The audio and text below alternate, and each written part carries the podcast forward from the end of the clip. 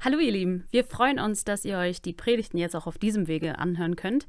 Und solltet ihr uns, die Gemeinde Emanuel in Lindern, noch nicht so gut kennen, dann könnt ihr gerne auf einen der Links in der Beschreibung klicken und so den Kontakt zu uns aufnehmen. Jetzt wünschen wir euch aber ganz viel Freude und vor allem sehr viel Segen mit der aktuellen Predigt.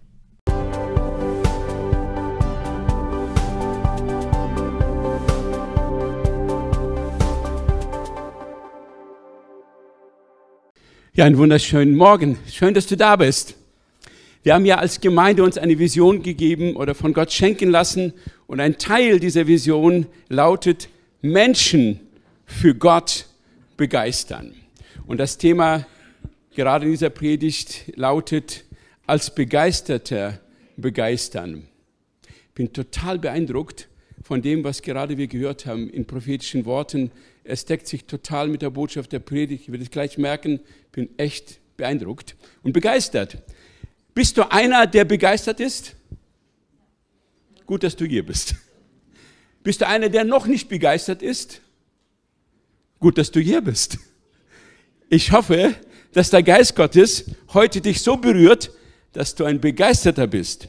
Wir hatten gerade die Allianzgebetstage hinter uns, Montag, Dienstag, Mittwoch, mit drei Gemeinden gemeinsam gestaltet.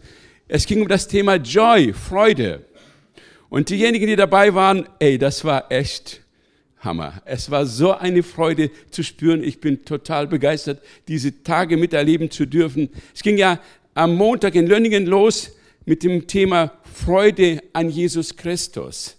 Da ging es um die Gnade, die in Christus uns geschenkt worden ist. Am Dienstag ging es bei uns hier in Lindern äh, über das Thema Freude als Frucht des Heiligen Geistes. Wow, das war ein tolles Bild, was wir hier äh, vermittelt bekommen. Aber auch die Begeisterung, die immer stärker geworden ist. Und dann ging es in der Oase in Mollbergen dann weiter mit dem Thema zu Freude geschaffen. Es war einfach toll. Und wir haben am Ende das Abendmahl gefeiert, das war so der Höhepunkt. Und mich hat total begeistert, dass drei Gemeinden zusammen waren und man spürte gar nicht den Unterschied. Es war wie eine Gemeinde. Es war ein richtiges Fest. Ich glaube, die dabei waren, können das wirklich bestätigen. Halleluja. Und das ist eine gute Vorlage für, die, für das heutige Thema als Begeisterter begeistern. Ähm, ich möchte heute uns hineinnehmen in ein Buch der Bibel, ein prophetisches Buch, der Prophet Hesekiel. Ähm, dieser Prophet lebte in der Zeit, als das Volk Israel so an dem tiefsten Punkt seiner Geschichte gewesen ist. Er wurde deportiert, das war, glaube ich, bei der zweiten Deportation äh, nach Babylon. Der Tempel, als er zu schreiben begonnen hat, stand noch da aber in der Zwischenzeit ist er zerstört worden. Und die Geschichte war derart deprimierend, niederschmetternd. Eine Nation war fast komplett ausgelöscht. Fast komplett. Der Prophet Jeremia beziffert die Zahl derer, die weggeführt wurden nach Babylon, schließlich mit 4600 Personen von einem ganzen Volk. Und die zurückgeblieben sind, waren wahrscheinlich auch nicht viel mehr ein schreckliches Bild der Zerstörung, der, der Depression. Die Stimmung war tief im Keller. Und genau dort beginnt auch die Stimmung in diesem Buch. Der Jeremia äh, ist da ganz unten. Und der Text, über den ich predige, ist das vorletzte Kapitel.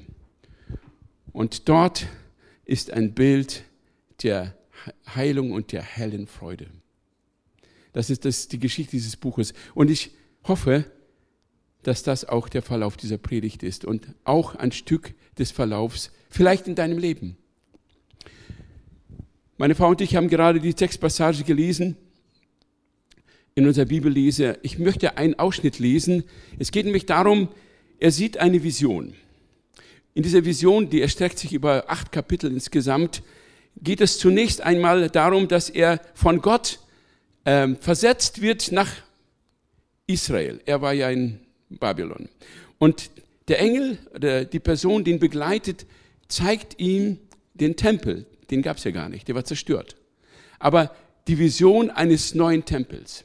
Und dieser Mann hat eine Messschnur in der Hand und geht mit diesem Propheten durch die einzelnen Teile dieser gewaltigen Anlage. Wir werden auch ein Bild des Tempels gleich hier sehen. Könnt es vielleicht mal einblenden. Äh, das ist so eine, ein Konstrukt dieser Vision, dieses Tempels. Ähm, und da werden die einzelnen Maße gegeben, gewaltig. Gewaltig, ein Eindruck, man sieht es an diesem Bild schon. Und zum Schluss sieht er einen Strom. Wir hatten heute in einer prophetischen Rede von diesem Strom. Da ging es um den Strom, der von Gott ausgeht, der Strom des Lebens. Und genau äh, hier möchte ich äh, einsteigen. Ich nehme so ein bisschen eine Passage, auf die es besonders aus, auf, äh, ankommt und zitiere wörtlich. Also er geht hinaus aus dem Tempel und äh, ist in diesem Strom drin. Ich werde die Details später noch erklären. Als ich zurückging, er war im Strom und ging zum Ufer zurück, sah ich auf einmal, dass auf beiden Seiten des Flussufers Bäume wuchsen. Da sagte er zu mir, dieses Wasser fließt Richtung Osten in die Araba und mündet dort ins Tote Meer. Wenn es hineinfließt, heilt es das Wasser des Toten Meeres. Alles was sich regt und bewegt, wohin das Wasser kommt, wird leben.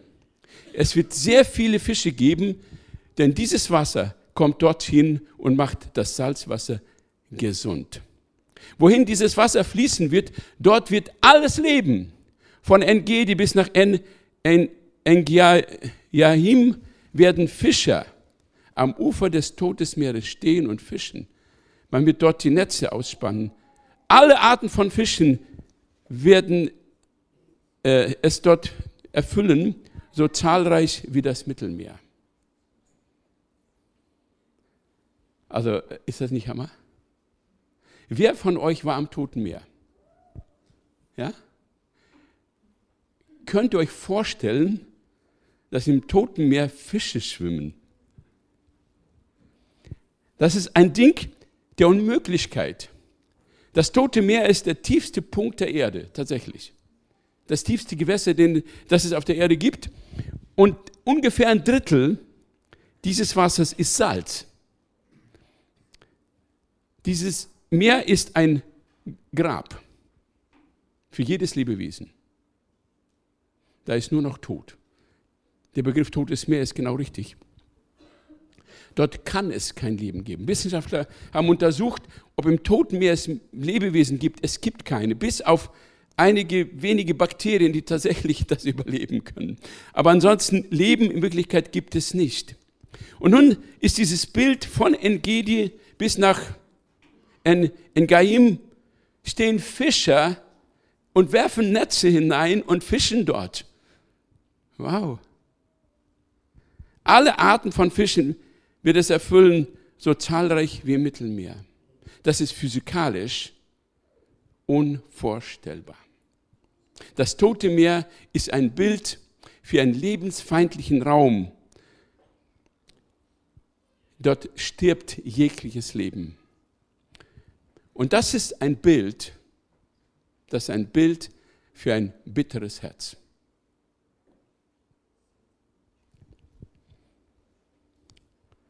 Bitternis ist der größte Freudenkiller.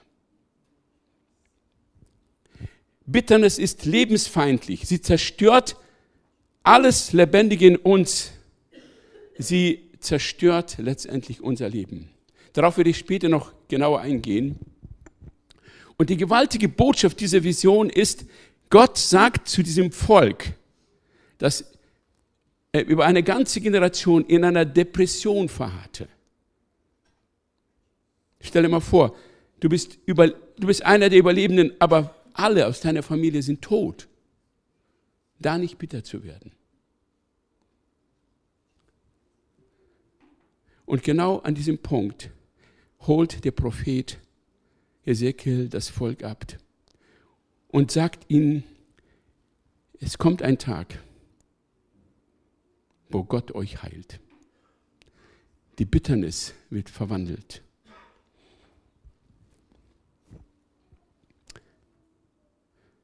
Und das ist die Botschaft dieser Predigt. Gott will eine verbitterte Seele zu einem Ort des Lebens verwandeln.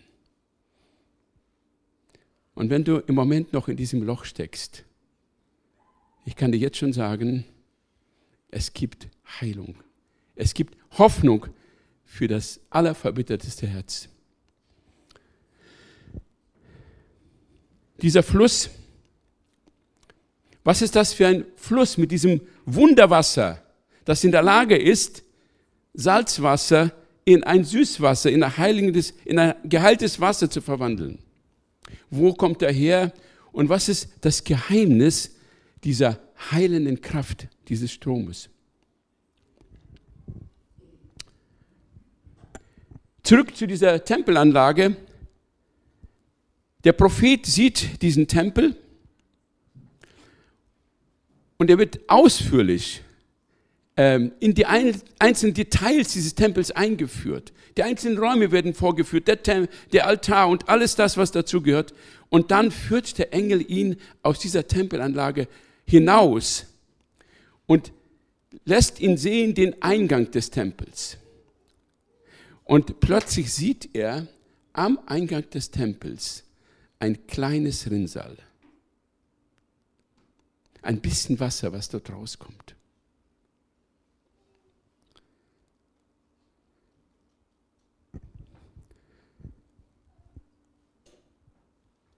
Und dieser Tempel, den müssen wir verstehen, um die Botschaft dieses Wassers zu verstehen. Ich möchte euch hineinnehmen in die Tradition Israels über die Feste. Die Juden feiern sieben göttliche Feste, sieben heilige Feste. Hier ist eine Darstellung dieser sieben Feste. Ich war mal im Israel Museum äh, in Sachsen und dort habe ich das fotografiert. Zulinks sind die drei Feste, die im Frühling stattfinden, das Peschachfest, Matzot und das ähm, Reichschichtfest. Es ist also das Fest der ungesäuerten Brote, das Passafest, Fest der ungesäuerten Brote und das Erstlingsfrüchtefest. Dann im Sommer findet das Shavuot, das heißt dieses Wochenfest, das Pfingstfest bei uns. Und dann geht es weiter im Herbst mit drei weiteren Festen.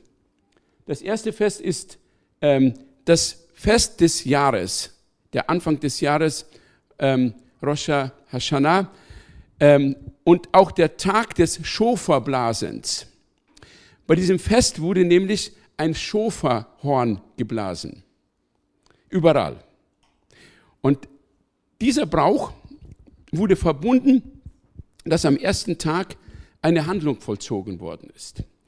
Und das machen die Juden bis heute.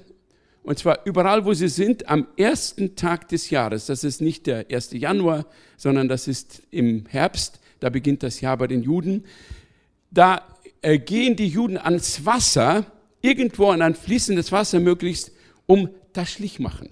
So heißt das. Taschlich machen. Und das Wort Taschlich machen kommt von du wirst werfen. So steht es bei dem Propheten Micha. Die Textpassage, die dann im Gebet gelesen wird, lautet, du wirst alle unsere Sünden in die Tiefe des Meeres werfen. Und dann gehen die an das Wasser und leeren die Taschen. Alles, was so da drin ist, wird rausgeleert. Alle, alle Brocken und Krümel und so weiter werden ins Wasser geworfen. Und das ist eine symbolische Handlung. Ich schüttle alles ab, was an mir hängt, was nicht zu mir gehört. Übrigens, davon kommt das Wort Tasche. Da schlägt, davon kommt das deutsche Wort Tasche. Also Tasche leeren. Das ist die Botschaft hier. Und das ist ein Zeichen der Buße. Ich kehre alles aus. Ich lasse alles in dieses Wasser versenken, äh, in die Tiefe des Meeres. Ich vertraue Gott, dass er mir das nimmt. Das war der Anfang. Das steht für Buße, für Umkehr. Das zweite Fest ist das Versöhnungsfest. Das ist dieses, dieser einmalige große Tag des Jahres, an dem der hohe Priester nur an diesem Tag mit ähm, Blut von einem Opfertier in das Allerheiligste hineingehen durfte, um dort Sühne für sich und das ganze Volk vor Gott erbitten. Das heißt, die Schuld des ganzen Jahres soll dann getilgt werden. Das war dieses große, der große Versöhnungstag und im Mittelpunkt steht das Opfer. Und das steht für Golgatha, für den Kreuzestod von Jesus. Darauf würde ich gleich noch eingehen. Und dann folgt das Laubhüttenfest. Und das war ein sehr fröhliches Fest, das eine ganze Woche lang gefeiert worden ist. Bis heute gefeiert, kannst du in Israel auch erleben. Und das ist ein Fest, an dem die Laubhütten aufgebaut werden. Es hat mehrere Bedeutungen, aber im Mittelpunkt steht die Freude über Gott, die Freude über die Ernte, die Freude über das Wasser, das Gott gegeben hat. Den Frühregen, Spätregen wird Gott gedankt. Und dann kommt der letzte Tag dieses Festes. Und das ist der größte Tag. Früher hatte der Priester an dem Tag mit einem, mit einem Krug Wasser genommen am Teich Siloa. Jeder, der in Jerusalem war, unten da ist dieser Teich, die Wasserquelle. Er nahm aus dieser Wasserquelle in diesem Krug Wasser, es war nicht viel, vielleicht ein Liter Wasser. Und er ging hinauf mit diesem Krug nach oben zum Tempel und am, am Altar gab es diesen Trichter. Und er hat dieses Wasser in den Trichter reinfließen lassen, sodass es hinausgeflossen ist aus dem Tempelhof. Genau nach dem Bild vom Propheten Jesekiel, über das gerade das, äh, die Predigt ist.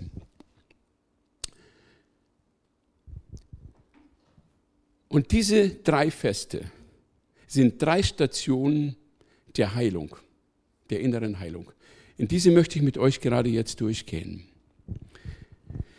Die erste Station der inneren Heilung beginnt an diesem Neujahrsfest, wo es darum geht, Taschlik zu machen, die Taschen zu leeren. Wo es darum geht, tatsächlich ähm, in einen Prozess der Besinnung, in einen Prozess der Buße, der inneren Auseinandersetzung mit dem, was nicht stimmig ist, hineinzukommen. Jesus spricht davon, dass diese Wasser, ich komme gleich noch darauf, jedenfalls es geht darum, dass ich, was in meiner Seele nicht stimmig ist, ausleere. Der Bauch ist im biblischen Sinne der Ort, besonders die Niere, äh, wo das Innerste des Menschen sitzt, das Gewissen, die Seele. Und das ist der Ort, wo es bei uns bitter wird. Das ist der Ort, der in uns vergiftet, wenn wir bitter werden. Die Seele wird vergiftet. Und es geht darum, das, was in dieser Seele bitter geworden ist, sichtbar zu machen und wirklich Gott zu bringen. Bei diesem Neujahrsfest wurde auch dieses Schoferhorn geblasen. Das hat eine ganz tiefe Bedeutung, denn an diesem Neujahrstag wurde jedem Menschen äh, der Schuld hatte, bei dem anderen die Schuld erlassen. Es war nämlich so, wenn jemand sich verschuldet hat bei dem anderen, finanziell, dann hatte er abarbeiten müssen, diese Schuld.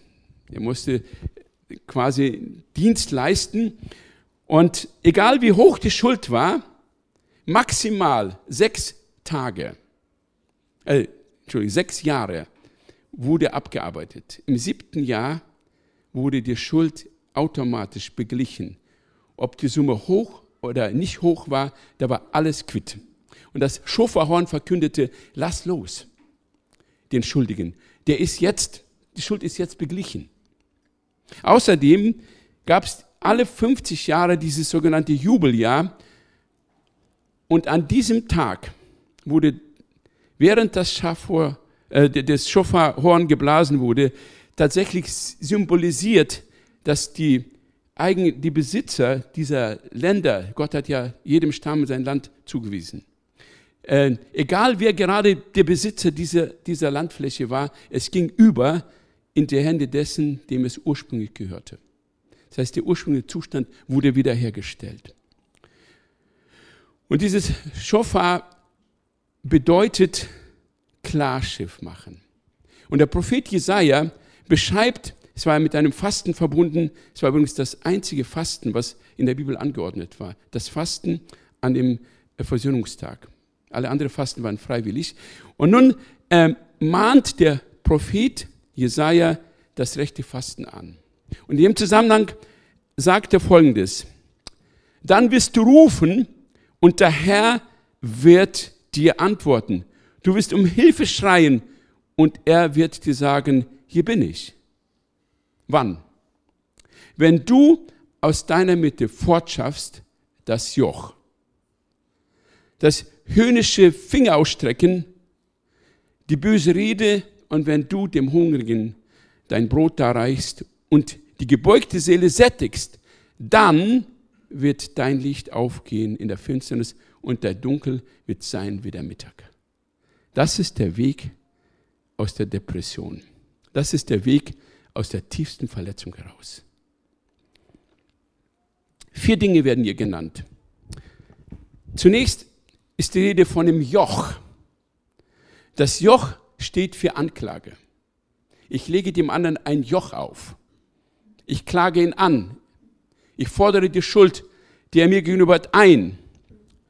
Und so ist der erste Akt, dass ich denjenigen, dem gegenüber ich eine Anklage in meinem Herzen habe, aus dieser Anklage entlasse. Das zweite ist das höhnische Fingerausstrecken. Es geht um das Lästern. Es geht um das böse Reden über den anderen. Es sich erheben bei den anderen. Den anderen zu verurteilen. Das ist das, was mich vergiftet. Deswegen sagt Jesus, verurteilt nicht und ihr werdet nicht verurteilt werden. Äh, Entschuldigung, das war das Fingerausstrecken. Jetzt kommt das dritte, die, die böse Rede, das Lästern. Wenn ein Mensch bitter wird, hat er das Bedürfnis, seiner Seele Luft zu machen. Und was macht er? Er redet schlecht, er lästert. Braucht man nicht machen. Weil es gibt einen Ort, wo ich diesen Druck loswerden kann. Und zwar bei Gott selbst. In einem der Psalme heißt es, schüttet euer Herz aus. Und dann heißt es, liegt auf eurem Bett, sind nach, erbebt. Aber lasst es nicht raus bei den Menschen. Das ist der Weg. Und dann kommt der dritte Teil. Der Mensch, der bitter wird, bekommt einen Tunnelblick. Und er sieht nur sich selbst. Dass neben ihm Menschen da sind, die seiner bedürfen, die in Not sind, denen vielleicht noch schlechter geht als mir, übersehe ich. Und ich beginne zu jammern auf einem hohen Niveau und verliere den Blick für andere Menschen, denen es vielleicht viel dreckiger geht als, mich, als mir. Und das ist das, die vier Dinge, die der Prophet hier einfordert. Und er sagt im Vers davor, dann wird dein Licht hervorbrechen wie die Morgenröte und deine Heilung wird schnell sprossen. Deine Heilung wird schnell sprossen.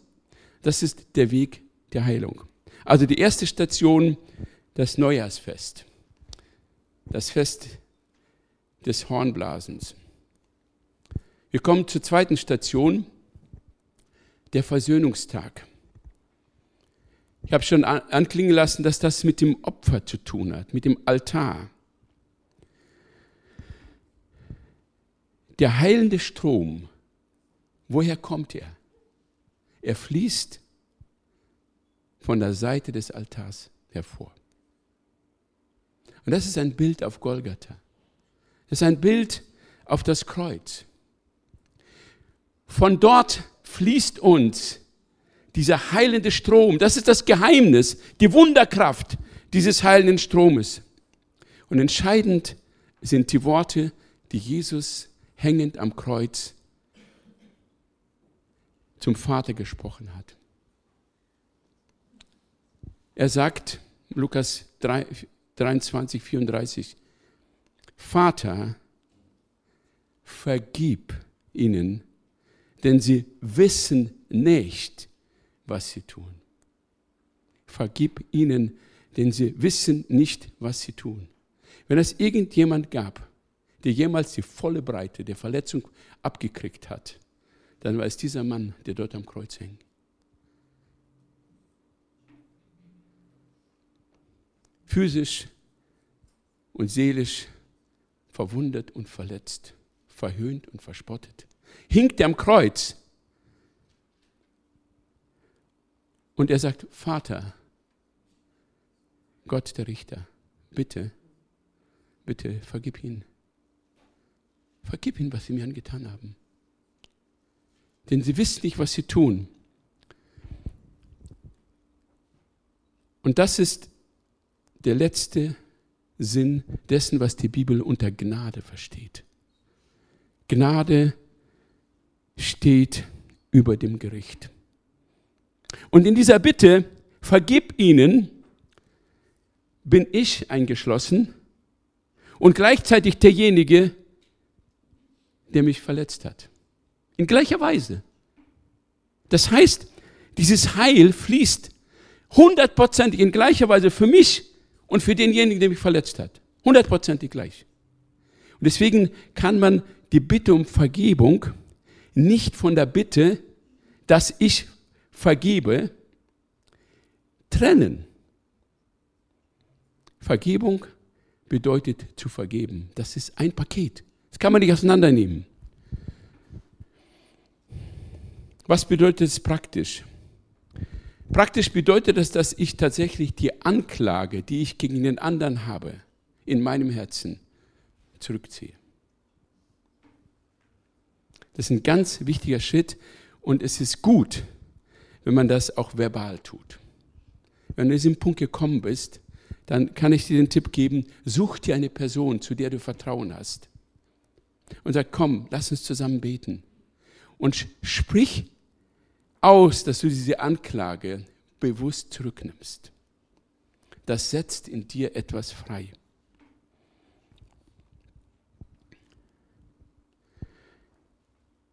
Der Schreiber des Hebräerbriefes kommentiert das, was am Kreuz passiert ist, mit folgenden Worten. Er sagt, ihr seid gekommen, Hebräer 12, 22 bis 24, ihr seid gekommen zu Jesus, dem Mittler eines neuen Bundes und zum Blut der Besprengung, das besser redet als das Blut Abels. Hier geht es um diese, diesen Versöhnungstaten, das Blut, was da ähm, in diesem Allerheiligsten gesprengt worden ist. Und er sagt hier, das Blut der Besprengung, das Blut, das Jesus vergossen hat, redet besser als das Blut von Abel. Was ist die Botschaft von dem Blut von Abel? Als Abel getötet worden ist, stellt Gott ja kein zur Rede. Und er sagt zu ihm, horch, horch, das Blut schreit zu mir. Und dieses Blut, wonach schreit es? Nach Genugtuung. Es schreit nach gerechter Bestrafung. Es schreit nach Ausgleich. Und das Blut Jesu schreit nach Gnade. Das Blut Abels verlangt Gericht. Das Blut Jesu verlangt Gnade. Es redet besser. Und darum geht es, dass es in uns gnädig wird. Dass wir als Begnadigte Menschen gegenüber, die uns wehgetan haben, gnädig werden. Das ist eine wunderbare Erfahrung, wenn Gott in uns das wirkt, dass es plötzlich in uns gnädig wird, lieblich wird.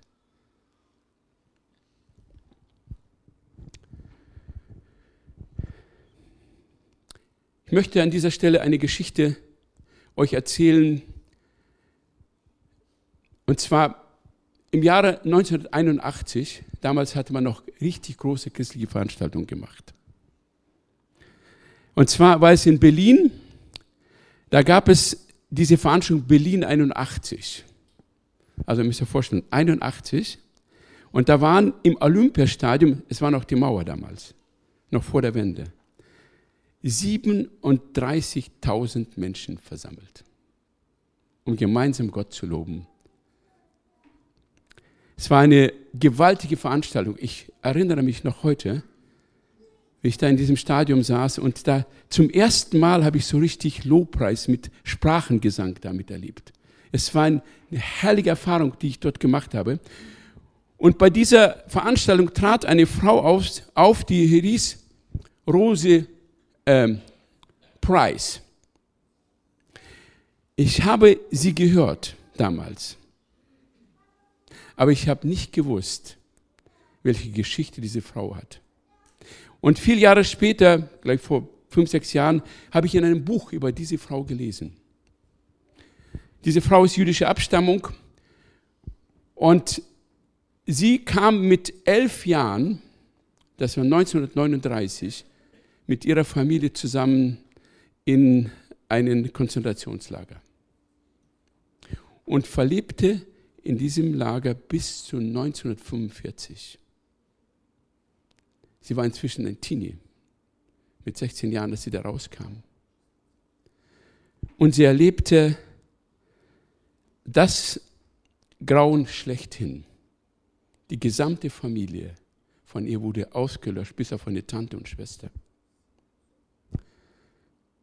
Nach der Befreiung, Konzentrationslager Bergen-Belsen, Dachau, da war sie, in Dachau kam dann die Befreiung wanderte sie aus nach Amerika, gründete dort eine Familie und war zutiefst verbittert.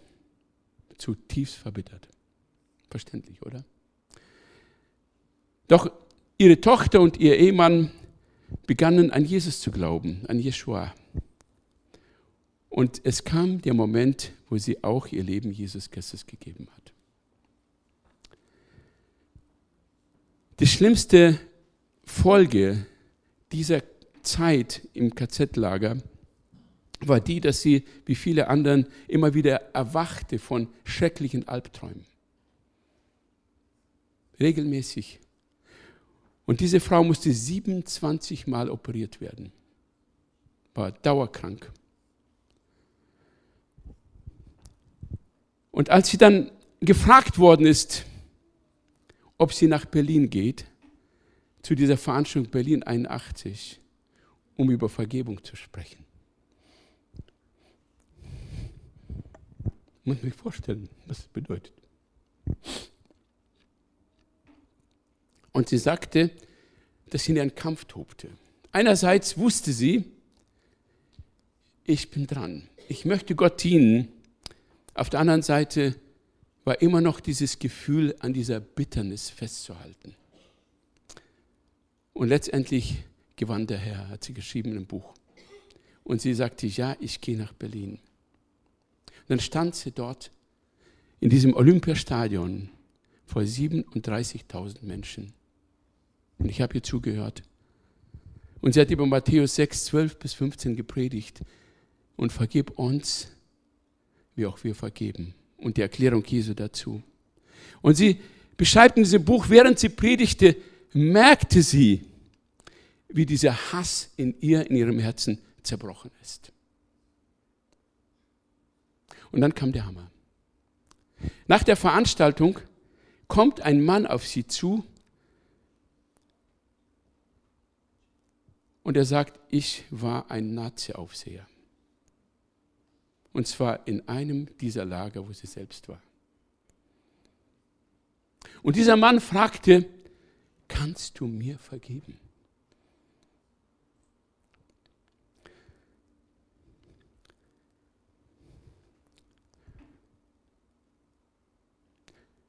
Und sie hatte gesagt, ja. Sie reichte ihm die Hand und sagte, ich vergebe. Und was war die Folge? Diese Frau musste nicht mehr operiert werden. Sie ist komplett gesund geworden.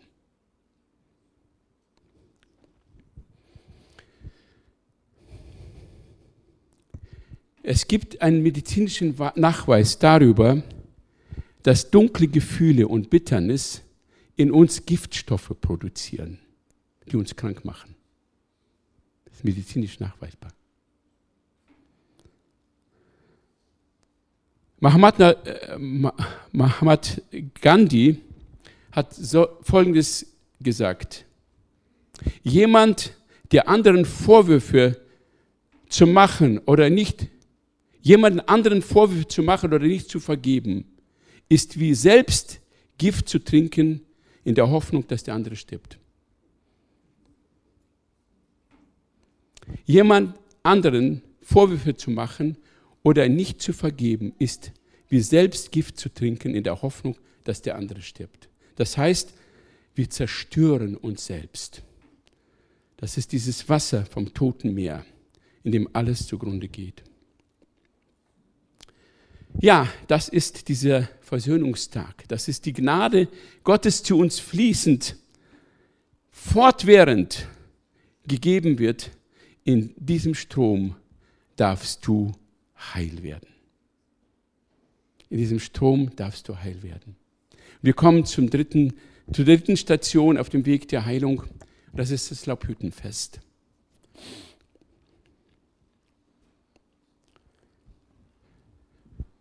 Das Laubhüttenfest, ich habe erzählt von diesem Brauch. Am letzten Tag, wo dieser Priester aus der Quelle ähm, Wasser genommen hat zum Tempel vor dem Altar in diesen Trichter gegossen und da floss ein bisschen von diesem Wasser raus. Und damit war die Bitte verbunden um, die, um den Strom der Gnade Gottes. Und diesen Strom sieht der Prophet Ezekiel. Darauf, diese äh, Passage wird auch dann an diesem Tag zitiert. Und nun kommen wir zu Jesus. Wir lesen im Evangelium von Johannes Kapitel 7, 37 bis 39. Da ist Jesus genau an diesem Laubhüttenfest. Und genau an diesem letzten Tag. Und das heißt dort am letzten, dem großen Tag des Festes, aber stand Jesus da und rief, wenn jemand Durst hat, der komme zu mir und trinke. Das war auch das prophetische Wort heute. Wer an mich glaubt, aus dessen Leib werden, wie das Schiff sagt, Ströme lebendigen Wassers fließen. Damit meinte den Geist, den jene empfangen sollten, die an ihn glaubten, denn der Geist war noch nicht da, weil Jesus noch nicht verherrlicht war. Damit erklärt Jesus, was das Geheimnis dieses Wassers ist. Es ist der Heilige Geist. Der Heilige Geist, der damals am Pfingsten dort in Jerusalem ausgeschüttet worden ist. Zunächst waren es ja nicht viele Menschen, nur 120. Und dann passierte dieses Wunder. Aus dem kleinen Rinnsal ist ein riesiger Fluss geworden, der die ganze Erde umspannt hat. Der Heilige Geist wirkt heute auf dem gesamten Globus der Erde. Was für eine gewaltige Erfüllung dieser Prophetie, die wir heute vor unseren Augen haben. Ein Krug Wasser, ein bisschen Wasser hat gereicht. Und es hat dich und mich erreicht. Und dann äh, diese erstaunliche Wende in diesem Bild. Der Prophet wird von dem Menschen, von dem Engel hineingeführt in das Wasser. Und er soll 1000 Ellen hineingehen. Das ist eine Elle ist 52 Zentimeter, also 520 Meter. Und das Wasser ist bis zu Knöcheln. Aber es war noch nicht genug. Der Engel führt ihn weiter. Nochmal 520 Meter. Das Wasser ist bis zu den Knien. Er führt ihn weiter. Weitere 520 Meter und das Wasser ist bis zu den Lenden. Und er führt ihn noch weiter, wieder 520 Meter, also über zwei Kilometer. Und er war in der Mitte des Flusses, vielleicht. Wow, was für eine Dimension. Aus dem kleinen Rinnsal ein breiter Fluss. Aber nicht nur das. Er wendet sich und soll zum Ufer schauen. Und plötzlich sieht er das, was er vorher nicht sehen konnte. Er sieht Bäume am Ufer des Flusses. Später heißt es, dass diese Bäume äh, einmal im Monat Frucht tragen und die Blätter dieser Bäume dienen zur Heilung der Nationen. Und das ist eine Botschaft an denjenigen, der vielleicht sich nicht vorstellen kann, dass er von seiner Bitternis geheilt werden könnte.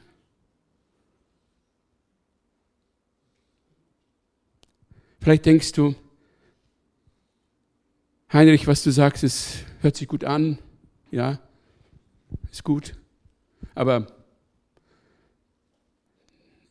mich erreicht das nicht. Ich bin so tief in der Dunkelheit, mich holt nichts daraus. Mir ist alles tot, alles vergiftet. Ich kann nicht. Du siehst diese Bäume nicht.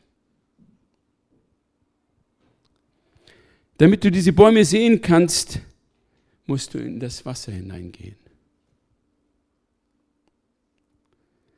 Und vielleicht ist ein bisschen von diesem Wasser zunächst bei dir. Steig ein in diesen Strom der Gnade. Und je mehr du in diesen Strom der Gnade hineinsteigst, desto gnädiger wird es in dir.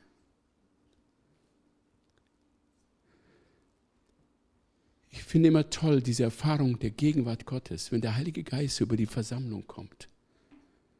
Und du spürst diesen Strom der Gnade, du spürst den Heiligen Geist. Kennst du das? Ja. Es berührt dein Herz, deine Seele, manchmal dein Körper, du spürst das richtig. Das ist der Strom der Gnade. Und wenn diese Momente kommen, wage es, dich zu öffnen. Viele Menschen verschließen ihr Herz. Sie erleben diesen Strom der Gnade gar nicht. Sie sind physisch hier, aber sie spüren nichts von diesem Strom der Gnade. Da ist alles so verstockt, so bitter geworden. Da rührt, rührt sich nichts. Vielleicht sind negative Gedanken nur da. Die machen alles so für sich, die heucheln, die sind gar nicht so fröhlich oder was auch immer. Ähm, äh, man fühlt sich fast vergewaltigt, an diesem Geschehen teilzunehmen, weil da etwas Dunkles ist. Und ich sage dir, Wage den Schritt in diesen Strom der Gnade und dann siehst du plötzlich die Bäume. Die Bäume, an denen diese Blätter sind, die zur Heilung der Nation dienen.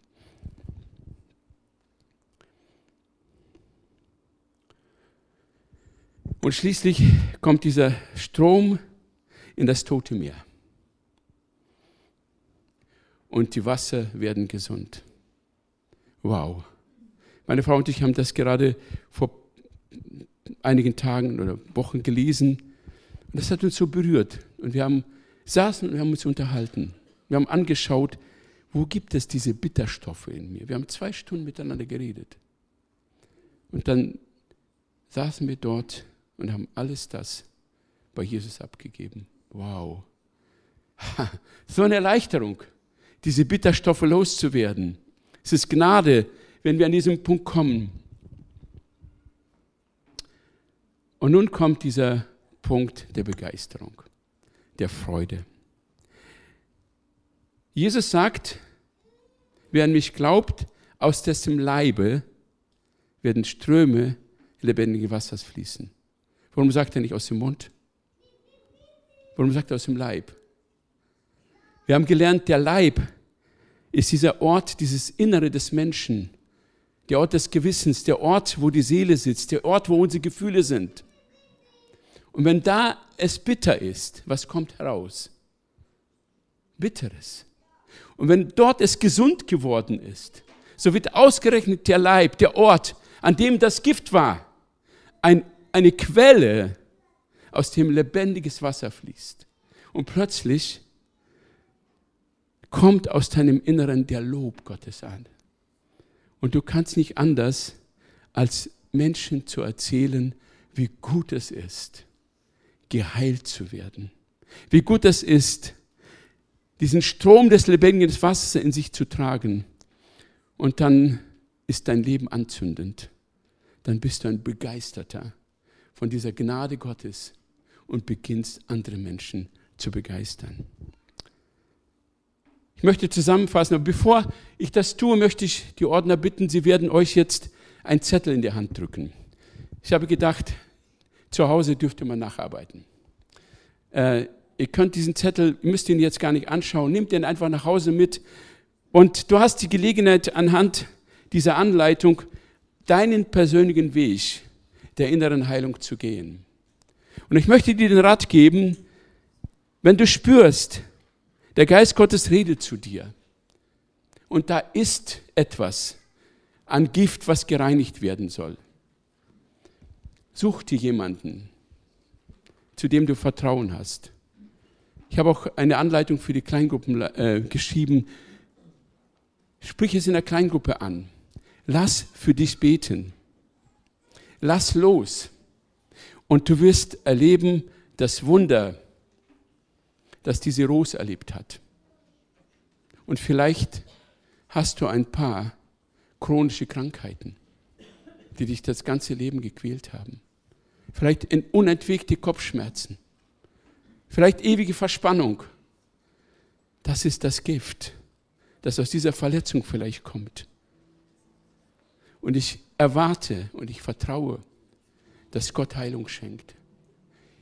Ich spüre eine gewaltige innere Entspannung, nachdem ich diese Bitternis losgelassen habe.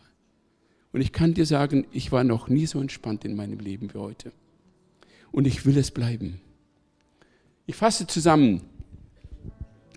Die erste Station der inneren Heilung ist, geh zu diesem Neujahrsfest wo das Schofar geblasen wird. Mach das Schlick. Leere deine Taschen. Lass das Joch der Anklage fallen. Lass das Höhnische mit dem Finger zeigen auf den anderen und ihn zu verurteilen los. Ich bin nicht besser als der andere. Wie sollte ich irgendjemand verurteilen?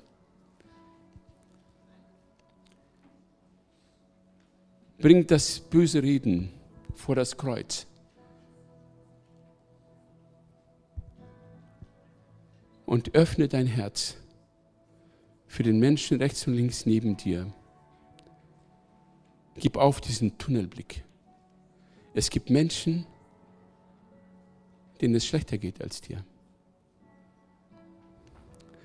Dann lade ich dich ein, zu dem Versöhnungsfest zu kommen hin zum Kreuz.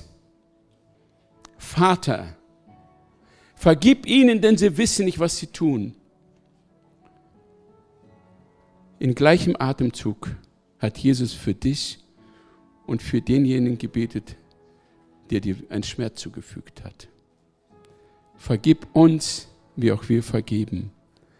Gnade fließt gleichermaßen für dich und für den anderen. Deswegen darfst du gnädig sein. Lass los. Und dann lade ich dich ein zu der vierten Station, zu dem Laubhüttenfest. Wenn du losgelassen hast, wirst du schon Grund zur Freude haben. Sieben Tage wurde gefeiert. Und am letzten Tag, da war dieser Brauch mit diesem Krug Wasser, der da an dem Altar ausgeschüttet worden ist. Buße, Bitternis loslassen, Befreiung erfahren ist der Anfang. Gott will weiter und tiefer wirken durch den Strom dieser Gnade. Lass es gnädig werden in dir. Lass es gnädig werden in dir. Und du wirst spüren, welche Kraft diese Gnade hat. Welche heilende Kraft in dieser Gnade steckt. Steig ein in diesen Strom und du bekommst eine neue Perspektive. Plötzlich siehst du diese Bäume, auf denen dir Speise und Heilung fließt. Vater im Himmel, ich danke dir von ganzem Herzen für dein heiliges Wort. Ich danke dir für dein heilendes Wort. Und ich danke dir, dass du mich persönlich berührt hast. Und es einen Tag gegeben hat, wo ich viele dieser Momente der Verbitterung loslassen durfte. Ich danke für die Gesundung des inneren Menschen. Herr, und das begeistert mich heute Morgen so sehr zu erfahren, wie du geheilt hast. Und ich wünsche so sehr, Herr, dass jeder Einzelne, der heute Morgen hier sitzt, auch diese Erfahrung der inneren Heilung und Wiederherstellung macht. Bitte, Herr, lass den Strom der Gnade fließen hier. Bitte, Jesus Christus, öffne uns die innere Herzensaugen, dass wir sehen und verstehen, was das Verharren in Bitternis mit uns alles gemacht hat. Wie sehr es uns vergiftet hat. Wie sehr es unserem Leben geschadet hat. Wie sehr wir dieses Gift getrunken haben, das wir für die anderen gedacht haben. Herr, bitte, komm mit deiner Gnade und lass uns mutig Schritte der Heilung gehen, Schritte der Wiederherstellung. Ich danke, dass dein Blut ausreicht, dass dein Blut besser spricht als das Blut Abels. Danke, Jesus, für die Gnade, die wir in dir empfangen. Und ich vertraue dir, dass gerade jetzt die Wunder zu tun beginnen. David hat schon für eine Person gebetet. Und es sind viele hier. Vater, höre dieses Gebet und lass jetzt diese Joche fallen. Lass jetzt diese Ketten fallen. Lass jetzt diese Lügen durchbrochen werden. Lass jetzt ein Durchbruch geschehen im Namen Jesus. Lass dir Heilung schnell voranschreiten in deinem wunderbaren Namen. Amen.